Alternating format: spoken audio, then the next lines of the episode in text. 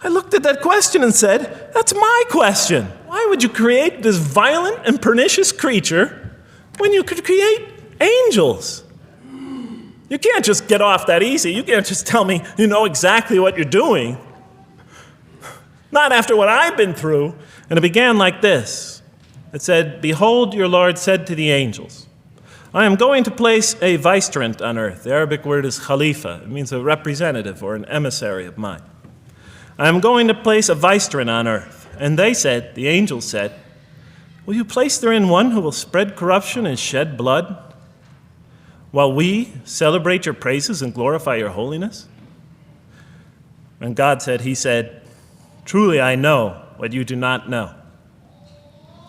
See, that's the verse that hooked me. That's the verse that caught my attention. That's the one that kept on making me read the story again and again and again. Because listen to the way it begins Behold, your Lord said to the angels, I am going to place a representative of mine on earth, a vicegerent of mine, an emissary, one who acts on my behalf. I thought, that, that's not the way it goes. You're not supposed to be placing man on the earth in some positive role, some elective office. You place man a, on earth as a punishment for his sin. Clearly, I knew the author didn't quite get the point. But still, it was an amazing line. But then I come to the next line, and it says, And the angels say, Will you place her in one who will spread corruption and shed blood? While we celebrate your praises and glorify you? I looked at it again. I couldn't believe the question. They said, Will you place her in one who will spread corruption and shed blood? While we, the angels, celebrate your praises and glorify you? I looked at that and I said, Exactly. That would be my question. Why would you create this being, supposedly for some positive role, when he's capable of doing tremendous wrongdoing? When he could spread corruption and shed much blood? Why would you create this violent and pernicious creature when you could create angels? As the angels clearly say, while we, well, we, the angels, celebrate your praises and glorify you. They're asking one of the most fundamental questions in the entire history of religion. Why create you, man, this utterly fallible creature, this creature who could rebel against God's will, who could do such tremendous wrongdoing, who could wreak havoc like no other creature on earth, when you can make them angels? And look where the question is being asked. It's being asked in heaven. It's almost like saying, look, why don't you just make them angels and be up here in heaven with us, you know? Why don't you just make them angels, pop them into heaven, he's fine. Why would you put him on earth where he could feel distant from you, where he could work out his worst criminal tendencies, act them out, feeling somehow independent and apart from you and free to do whatever he wants, when you could just make them angels and put them into heaven and make them perfectly submissive to your will? I looked at that question and said, That's my question. I'm not, I'm one, not even a single verse into the story of mankind, and there before me I see my question. That whole question, everything that I ever thought, everything that I ever experienced, everything that I ever knew was in that question. It was as if the author took my life and wanted to pick out exactly the right question to humiliate me, to provoke me, to anger me. Why create man, this most destructive and violent creature, when you could make him angels? And then look at the answer. And he said, God said, Truly I know what you do not know. You know, in modern parlance, we would say, I know exactly what I'm doing. I read that and said, What? You know what you do not know? You know exactly what you're doing? Well, please inform me. Tell me what you're doing. Because, you know, I'm, I'm 28 years old and I haven't figured out it yet. And I have a lot of issues that I'm still dealing with that's connected to this question. You can't just get off that easy. You can't just tell me you know exactly what you're doing. Not after what I've been through, not after you made me this way. And then I realized, of course, I was arguing with a God I didn't even believe in. And that would happen several times as I read through the Quran. And sometimes I would just get into such, so, so agitated by what I read, I'd start arguing with this voice that's, that's, that I'm reading before me, that's calling to me. So we turn to the next verse. It turns out that the Quran just doesn't dismiss the question, it starts to answer it a little bit. And in the next verse it says, And he taught Adam, God taught Adam, the names of all things. And then he placed them before the angels and said, Tell me their names if you are right. So this verse is clearly referring to the previous one. But notice what it says. Now, I, I, from my own background, I remember Adam naming things, but it wasn't connected to any answer to any philosophical question.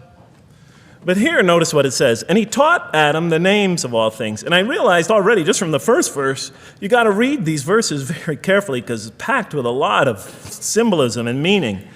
And he taught Adam the names of all things. So here we see Adam is not only just a creature who knows how to name things, who's acquiring the gift of language, but he's also a learning creature. God is teaching him.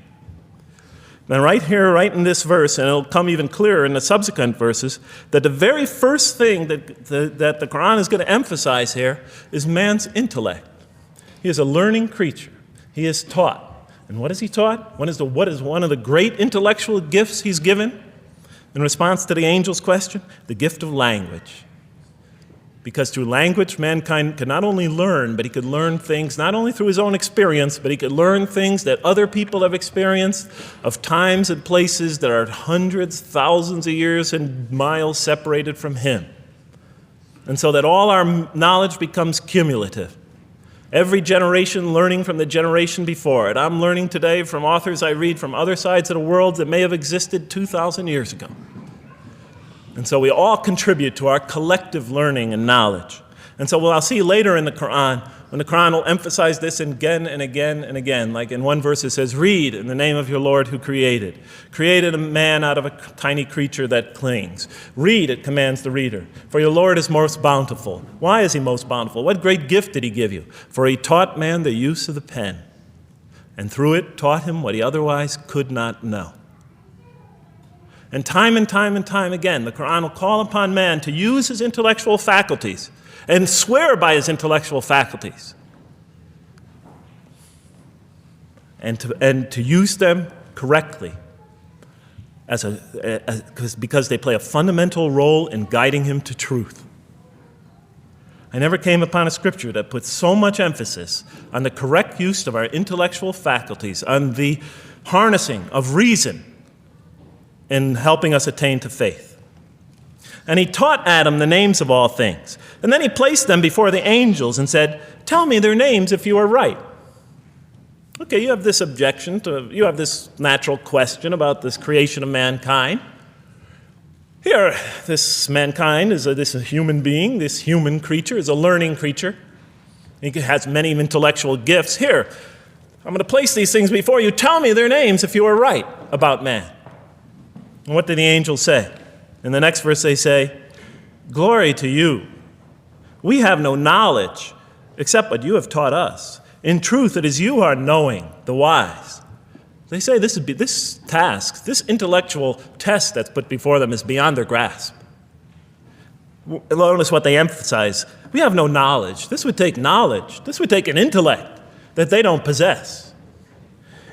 In truth, it is you who are knowing, the wise. You got it. It's easy for you. You have you're the knowing, the wise. You have knowledge, you have wisdom. But this would take knowledge and wisdom that is beyond us. And so in the next verse we read, and he said, Oh, Adam, tell, the, tell them their names. And when he had told them their names, notice how it's just like it's nothing for him. For mankind, he has this phenomenal ability. And when he had told them their names, as if it was just a triviality for man, he names them. Oh, Adam, tell them their names. And when he had told them their names, God said, Did I not tell you that I know what is unseen in the heavens and the earth? And I know what you reveal and conceal? And he's clearly going back to the angel's question. Yes, you have these natural concerns about the creation of mankind. Yes, he could do these evil things. But look at this tremendous intellect he has. This is something you have overlooked that you haven't considered. And that's clearly the point of these verses. Even though I, under, I felt that the author didn't quite, uh, you know, It was as if I, I realized that he didn't, just didn't misunderstand the story.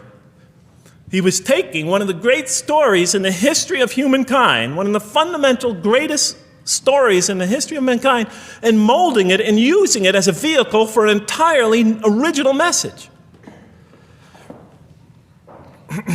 and God said, Did I not tell you that I know what is unseen in the heavens and the earth? And I know what you reveal and what you conceal? In other words, didn't I tell you I know exactly what I'm doing? And then in the next, and didn't I not tell you what I, that I know what you reveal and conceal? I looked at that. What question did their, I mean, what did they reveal and what did they conceal? What did their question reveal and conceal? I thought about it for a minute. Oh, it's obvious. What did their question reveal? You just go back and look at the question. It revealed the sinful and sinister propensities of man. I mean, it's obvious, right? Why are you all looking at me like that? You're starting to scare me. You're all looking very serious. Am I losing you? wow. okay. So, they revealed the sinister and evil propensities of man. But what did, their question conceal? And all you have to do is think about it for a minute. Human beings, yes, they could do evil. Yes, they could do wrong. Yes, they could create misery. But they could also do exactly the opposite. They could choose to do evil, they could choose to do tremendous good. They could choose to do tremendous violence, they could choose to show tremendous compassion. They could choose to be, to, you know, to live by falsehood, they could choose to live by the, the greatest truths. They could be terribly ugly, they could be terribly beautiful. And I, up until that point in my life, I, like the angels, that only saw one half of one side of the coin. And For the first time when I read that verse, believe it or not, it was an eye opener for me.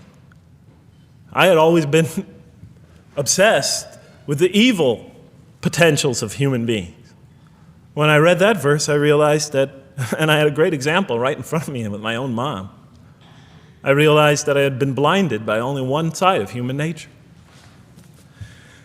So we go on to the next verse. And behold, we said to the angels, Bow down to Adam. Before leaving, make sure to subscribe, share your comments, and turn on notifications for the latest updates.